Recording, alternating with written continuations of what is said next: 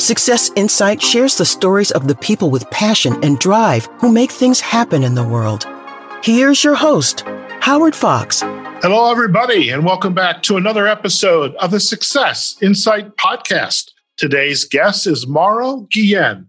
Mauro is one of the most original thinkers at the Wharton School, where he holds the Zandman Professorship in International Management and teaches in its flagship advanced management program and many other courses for executives, MBAs, and undergraduates. Mauro's research, teaching, and speaking incorporates both numerical assessments of trends and illuminating examples from business, politics, and everyday life. He shows in accessible terms that one can accurately forecast trends by systematically following the babies and following the money into the future. Mauro has numerous books to his credit, including his latest, which is a Wall Street Journal bestseller, 2030 How Today's Biggest Trends Will Collide and Reshape the Future of Everything. Mauro, welcome to the Success Insight podcast. Howard, thank you so very much for having me. Mauro, I have to say, we have fires and environmental issues going on out in the West Coast, throughout the entire West Coast for that matter. We have hurricanes, we have COVID 19, we have a what is no doubt going to be a very trying election cycle as we come up very quickly towards November. And here's this book, 2030 which is you know 10 years away. I, am just hoping we survive by the end of the year. Yes. That's what many people tell me. Why think about 10 years down the road when we are right now in the midst of so much trouble? You're absolutely right the one question I, I ask, and maybe we'll have this as a thread throughout our conversation, is geez, I hope there is some type of hope for humanity out here. This has been a trying year. How's your year been? Well, my year has been, I think, very confusing to me. I never thought that I would live through anything like this. And I think this is shared by a lot of other Americans and people around the world. Now, fortunately, neither myself or my friends or family have been directly affected by COVID 19, and I still have my job. So I have nothing to complain about, except that I think, you know, a pandemic will requires us to make adjustments to our lives you know, I can appreciate your your sentiments. I've been fortunate myself with my friends and family, and heck, I even made a, a relocation from the Midwest out to Nevada. But I'm wondering how does this book 2030 i mean how do you begin to lay out the groundwork for this book and to get us to think about okay here's where we are today these are kind of like signposts or the the markers that we need to pay attention to for what 2030 is going to look like. Well look i mean this pandemic essentially is having for the most part the effect of exacerbating or intensifying accelerating trends that were already going on in the united states and around the world. So we're seeing population aging making progress more quickly. We're seeing automation. We're seeing unfortunately economic inequality rising. And the pandemic is only accelerating these trends. We were using platforms such as the one that we're using right now to tape this program. And, you know, the pandemic has essentially brought us well into the future in terms of using these platforms all day long, right? For shopping, for working, for learning, for playing, meaning for entertainment. So the, the future is arriving faster. And that's why I think it's so urgent to think about that future, although we are so concerned right now with the present. I think you're spot on. I mean, I've been using this platform, you know, for our listeners where Mauro and I are on the Zoom platform Zoom got a lot of publicity because they were, you know, better for worse, best able to step up to the need for the masses that are suddenly finding themselves working from home. And I'm also thinking about some of the other professions that and entrepreneur initiatives. I call them side hustles for the sake of a better word. You know, I can't go anywhere without somebody trying to sell masks or hand sanitizer or workshops on how to function more effectively virtual and you know just i think you're right i mean it's this covid-19 has just exasperated perhaps initiatives that were farther back on the plate but now they're they're front and center and when you started to write this book now you're you are a very prolific writer. I mean, being a scholar, an educator, part of the requirement is you have to write books. And this idea of 2030, when did this first start to take shape for you?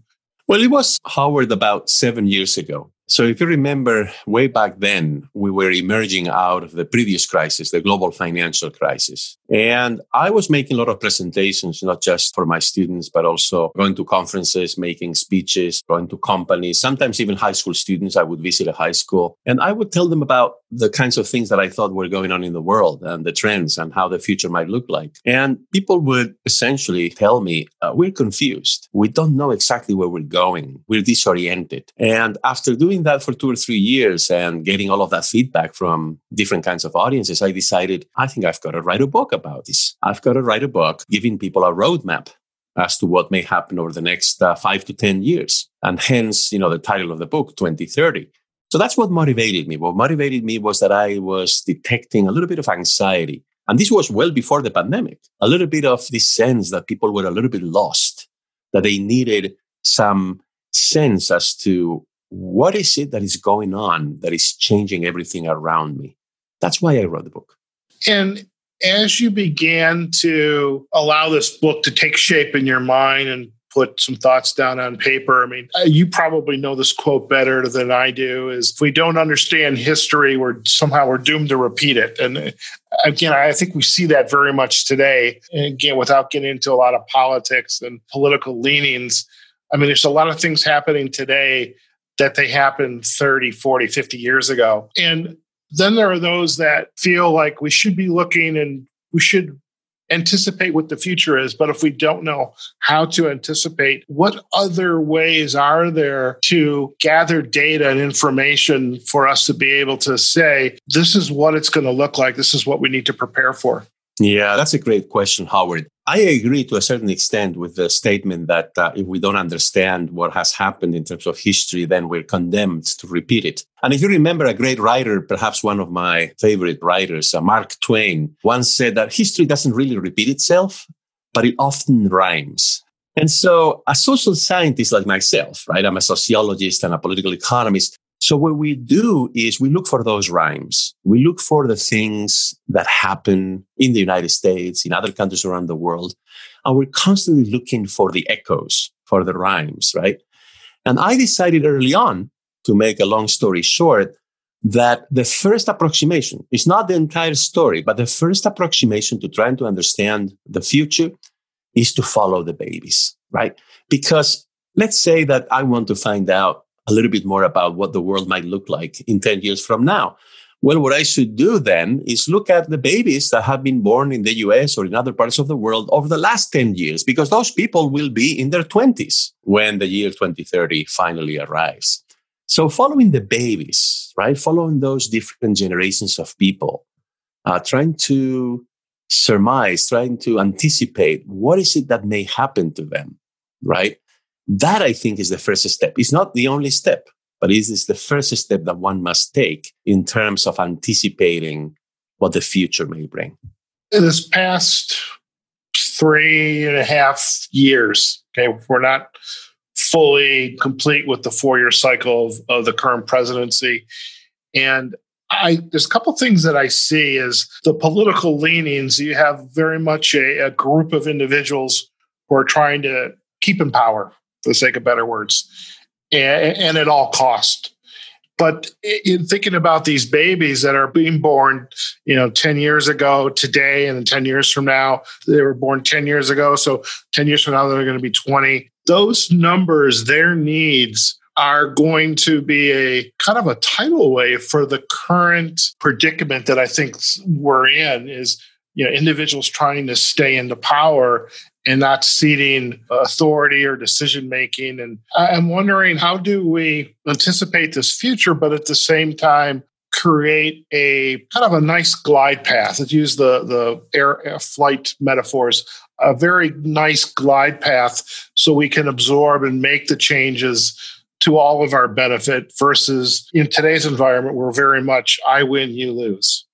Yes, I, I completely agree with you that oftentimes politicians have this incentive to focus on the very short run. And to be more precise, the time between the moment in which they are thinking about what to do and the next uh, re-election. I mean, this is to be expected. This is in the very nature of democracy. But digging a little bit deeper into what you just mentioned, which is the babies being born and they're going to be growing up. And you know, what happens is that each time that we make room for a new generation of people here in the United States, we need to think about how that new generation is going to fit with the other generations, right? Knowing, of course, that all of the other generations, well, 10 years later will be a little bit older, right? And their preferences and their needs will change.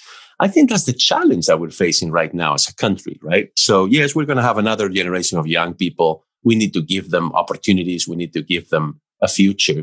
But at the same time, that new generation is going to have to coexist with people in their 40s or their 50s or people who go into retirement. And that is a big challenge. And I'm not saying that politicians don't care about that. Of course they do, but oftentimes they're blinded by the short term. The same way that, by the way, the financial markets are also driven very much by short-term dynamics, as you know. Um, so I think that's the, the, the the challenge, right? And the challenge is to interpret history, what has happened before, and to try to anticipate where is it that we're going and where do we want to be in ten years from now. And I think those are really important questions.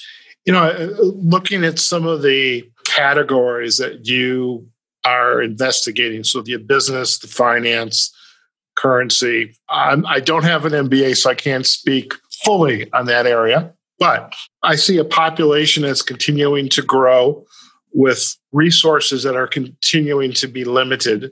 With environment, I mean, you just have to look around what's going on in the country right now, and you have policies that are, you know, whether it's by executive order at this point, designed to tap into those resources. You have technology that's continuing to change. So, in the use of artificial intelligence and, you know, jobs that 10 years ago, and perhaps you thought about this 10 years ago, that were safe are now there's they're finding ways to even use technology to do jobs that somebody physically had to do 10 years ago. The changing culture, you have more Hispanics culture, uh, Asian culture coming into the US, so changing demographics. And I'm wondering is how do we get to this word hope? How do we create a future when there's so much constraints and headwind against we know these things are going to happen but then all these areas are con- i see it Mauro as kind of conspiring against us. Yeah no i i think uh, howard that's exactly what i decided to write this book because many people over the last few years have been you know asking me very similar questions or they have been you know, essentially conveying to me their their fears and their anxieties about all of that. So let me let me just use very quickly two examples among those that you just mentioned to show you how I I think we should be thinking in terms of the future. So the first one is you alluded to resources, natural resources. We're abusing the environment, right? I mean, population have been growing around the world for a long time. And of course, we have become richer, and therefore, we, we, we, as consumers, we always like more, right? And now it's not just Americans; it's also Asians, right? Chinese, the Indians, everybody now has a middle class. And I think uh, that is a threat, that is a challenge, because our resources on this planet are finite. They're not endless, they're not infinite. But at the same time, I think it creates two kinds of opportunities. One is to for us to invest more in technologies that may help us become more efficient, that may help us become greener, that may help us become more efficient in terms of how we use resources. But the other one is it may actually help us see the future in a different way, which is that maybe we should be a little bit less wasteful. Let me just give you an example. The US Department of Agriculture estimates that we waste about a third of the food that reaches the consumer here in the United States. About a third. Think about that meaning that we buy the food, uh, but then we don't finish the plate, or you know we let it go bad. We only use half of the lettuce that we purchased, and then after a couple of days, we have to throw it away. So I think this provides us with also opportunities. It provides us with opportunities in particular to demonstrate that we are human beings with a brain, and that we can behave in a more rational way that is better for the environment and therefore better for future generations. Do you see what I'm saying? Mm-hmm.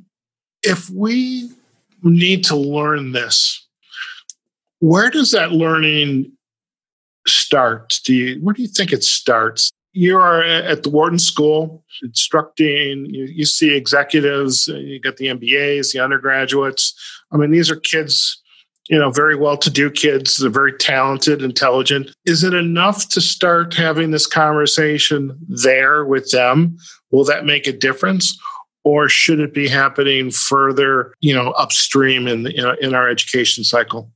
Uh, well, the answer is very, very clear, which is that we need to bring everyone to this table that I'm proposing where we rethink, for example, the way in which we, we behave as consumers. The Wharton School or at my university, not everybody is, uh, not all students are rich. I mean, we do have nearly 20% who are the first in their families to attend college. But having said that, I do believe that education, especially at the primary and secondary levels, have even more of an impact than education at the college level. But, but I'm also thinking, uh, Howard, in terms of innovation. So for example, everybody use, likes to use apps on their phones these days, and we use them for every conceivable purpose. So at long last, there are some apps out there.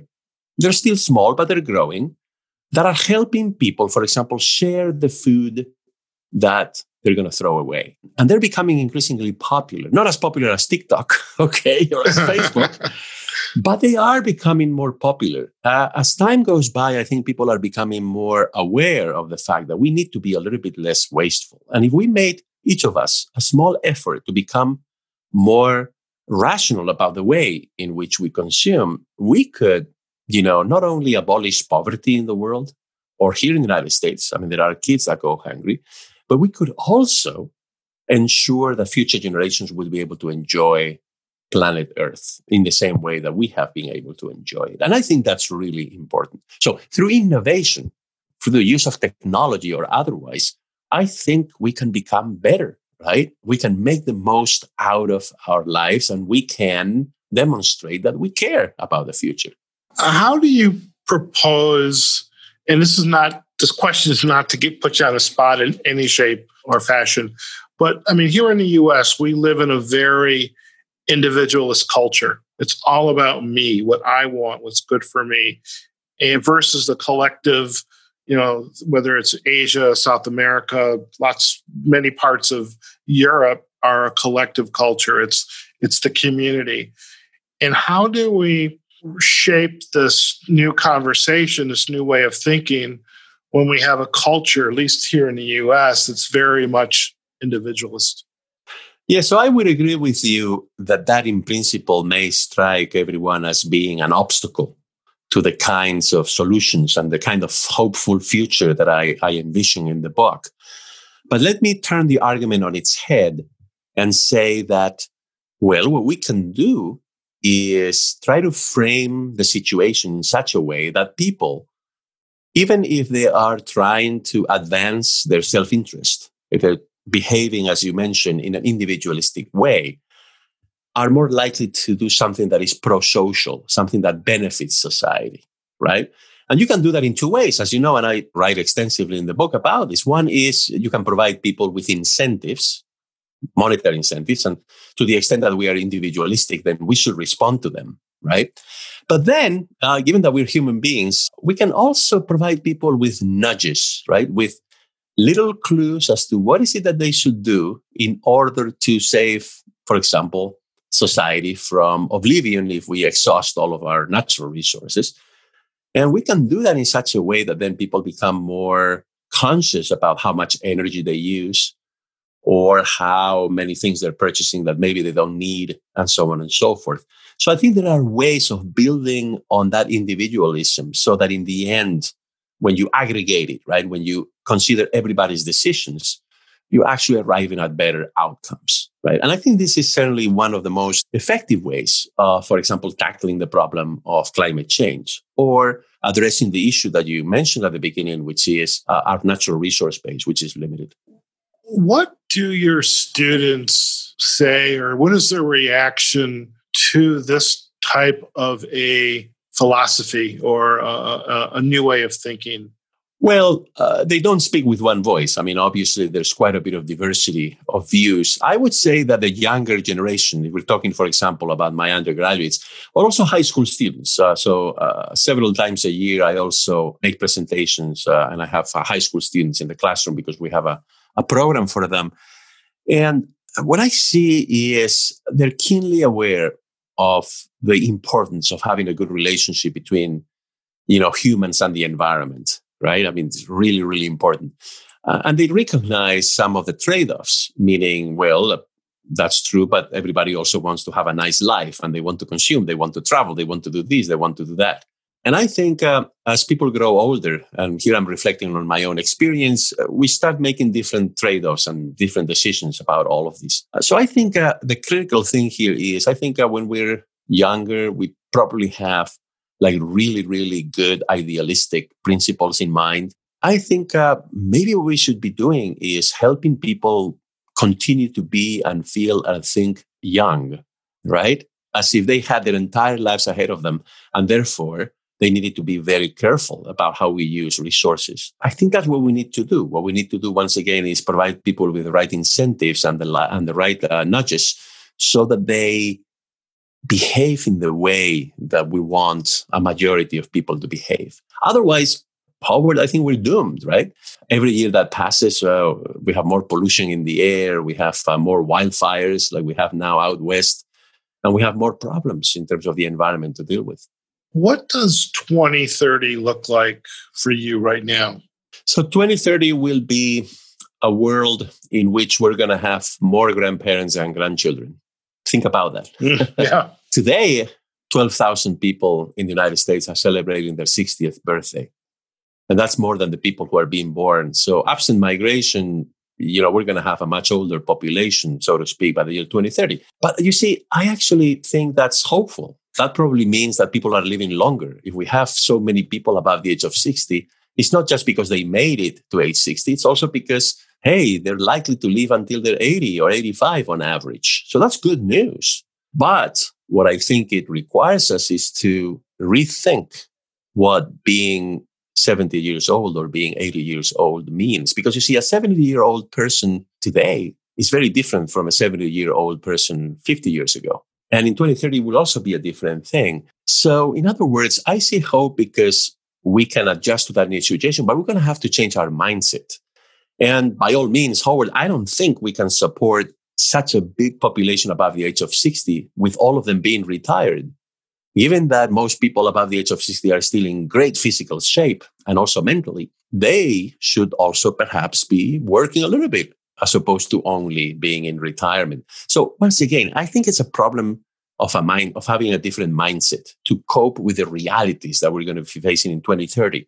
And once again, I think by far the most important one is that, but there's others. Uh, let me just mention one, which is the US will no longer be the largest consumer market in the world. And that's going to bring about quite a few changes. Right.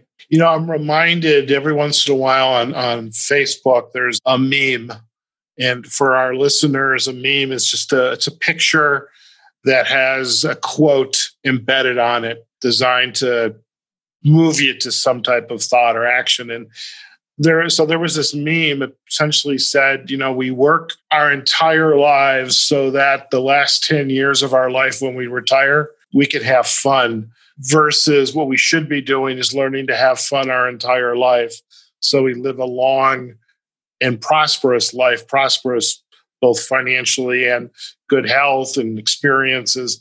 And, and I love that because I think a, as we work our way through the, you know, our, our careers, it should not be, you know, make the most money, you know, have the biggest the biggest toys. Whoever has the biggest toys wins. But to have good experiences and to take not only take care of ourselves but our our family and our community so that you know, we embrace the entire lifespan, not just work our butts off. So the last 10 years we could hopefully afford to take a vacation. Yeah. When retirement was invented, meaning that somebody, most likely the government, will give you a pension so that you could enjoy, as you said, the last few years of your life. That happened 140 years ago, right? That's when the first pension systems were created. But you know what? Life expectancy back then was like 37, 38 years. So it was, it was a, a great idea, right? It's like, oh, I'm going to promise people a pension once they turn 65. But by the way, most of you will never make it. But now, on average, Americans are living 70 plus years. And if you're a woman, even more than that. So I think we need to revisit that assumption that we made uh, uh, more than a century ago about how first we learn, then we work, and then we retire. Maybe we need to revisit that uh, sequence or uh, of stages in life, and perhaps we need to learn, work, and play throughout our lives, as opposed to allocating each of those activities to a particular moment in our lives. You know, it's. I, I think you're spot on. I mean, it, for better or for worse, I made decisions in, in my career and things that I was going to do, and so I went into coaching, which of which this podcast is an offshoot of my my coaching practice. And you know, I see myself and the the, the, the beauty of technology, kind of what you and I are doing today. You know, you're you're halfway, you're across the country. Uh, I'm out west, but we can have a conversation. But the beauty is, we can do our work almost anywhere you know, we don't have to be in a brick and mortar institution. I can coach, you can teach, you know, halfway across the world to to and work with your students.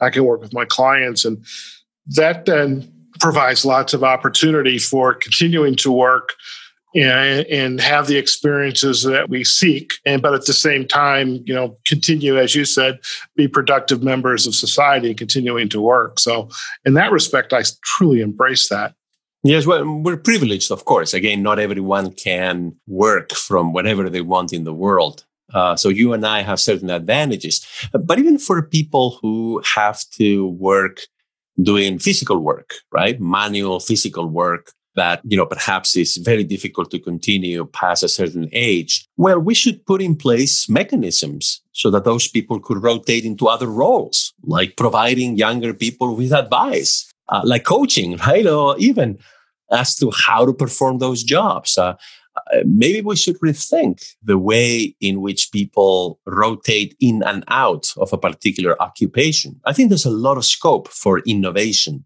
and for reinventing the way we work. You know, I think you're spot on. There is in the US, I mean, we went from a, a manufacturing to a service oriented economy. And there are shortages of the trades, you know, the the en- mechanical engineers, the electrical, the plumbing, and know, those are skill in, in our infrastructure because it's getting old. There, there's fewer and fewer people that can take care of it. So we, I think, we also have to embrace kind of, you know, along the same lines you've just described, getting people interested and realizing that can be a, a vibrant career and you can be happy and take care of yourself and provide for your yourself and your family, but also create possibilities and, and add to society. And I think we've got to get away from that. We have to have a, sorry, an MBA or a, you know, degree or a law degree to, to be able to be, to be perceived as being successful. Absolutely. Absolutely. So I have a question. You know, you're there's no doubt that you are extremely busy. You've got the, your responsibilities as an educator. You know, you're the author. You're lots of speaking engagements. When you're not on the road, you know, adding to your quiver of work, what do you do for your enjoyment? Well, I love going to museums, for instance. I like to travel, and that's perhaps the, the thing that I miss the most during this pandemic.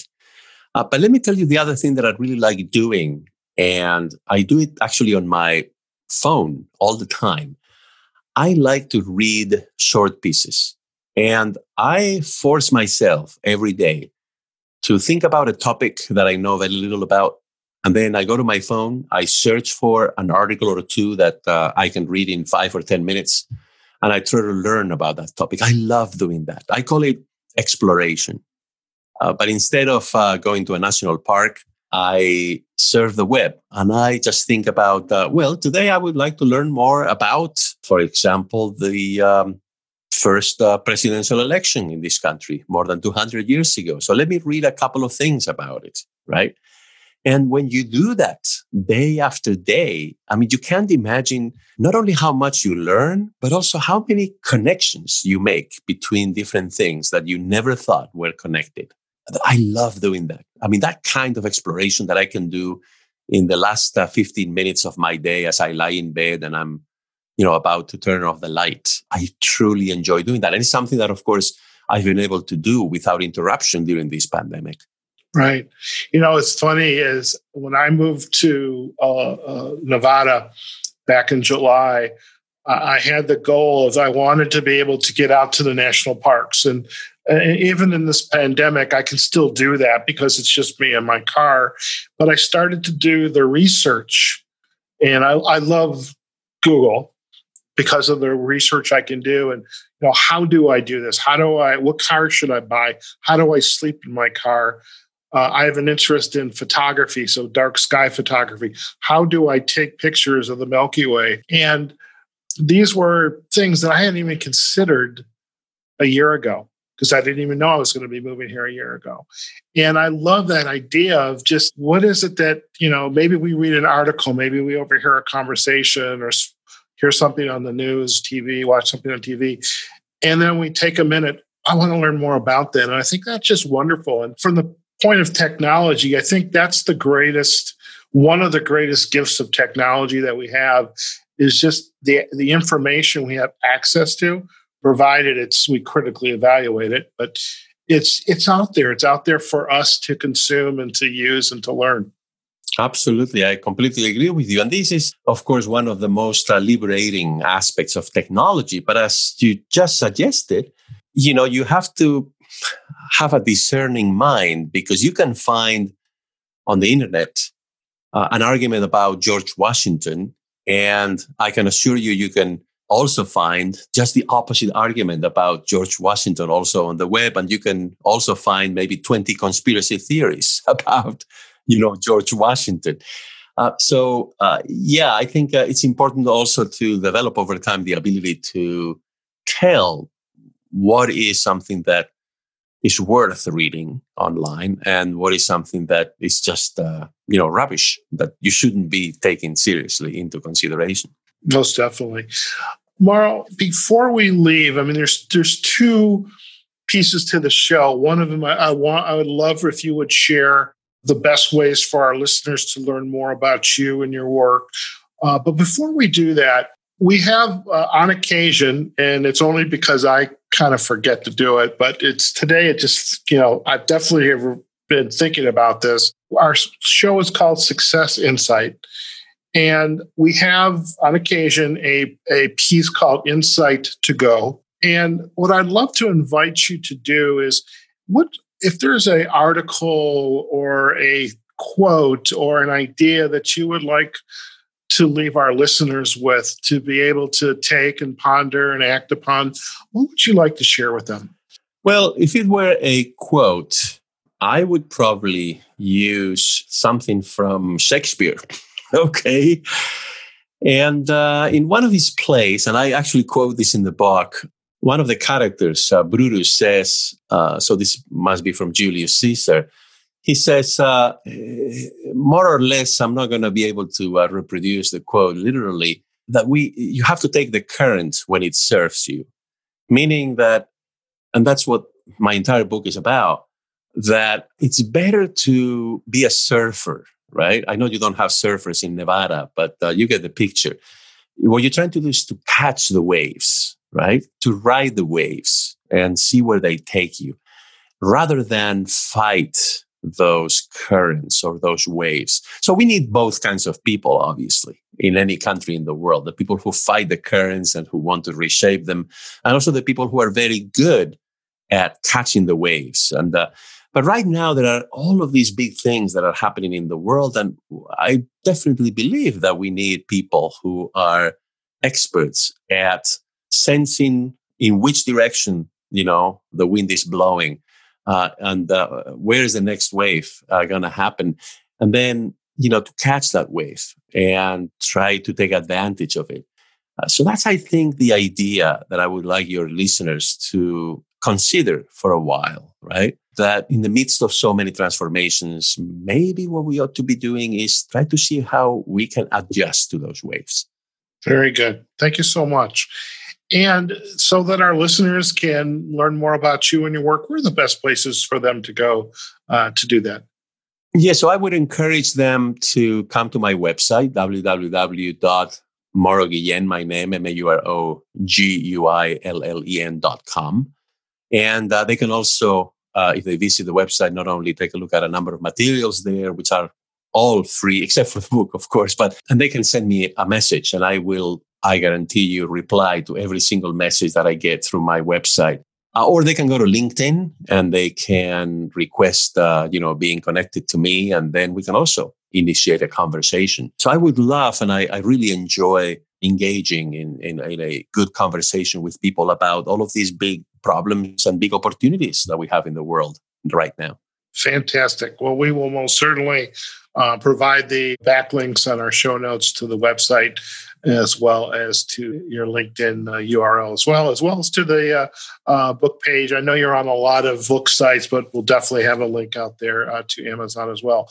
Uh, Mauro Guillen, thank you so much for taking the time out of your evening to join us on the Success Insight podcast. Howard, thank you so much for having me. This has been a great conversation, and I, I think I will remember it for a long time.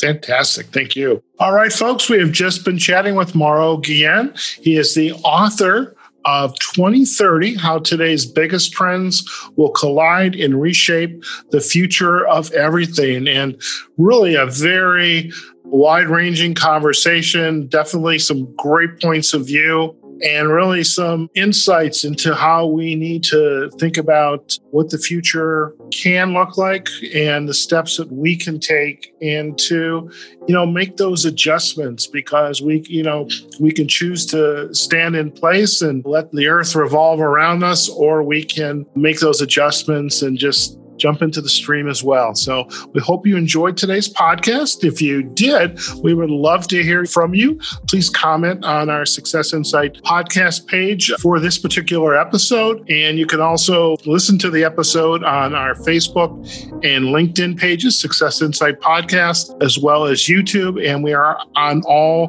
the major podcast platforms Apple Podcasts, Google Podcasts, Spotify, and iHeartRadio. And folks, remember, wherever you are, whatever you're doing, go out there, have a phenomenal day, be safe, practice social distancing, wear your mask, take care of yourselves, your friends, and family, and do good by others. Okay? We'll see you on the next episode of the Success Insight Podcast. Take care now. Success Insight is a production of Fox Coaching and First Story Strategies. Find us online, successinsightpodcast.com.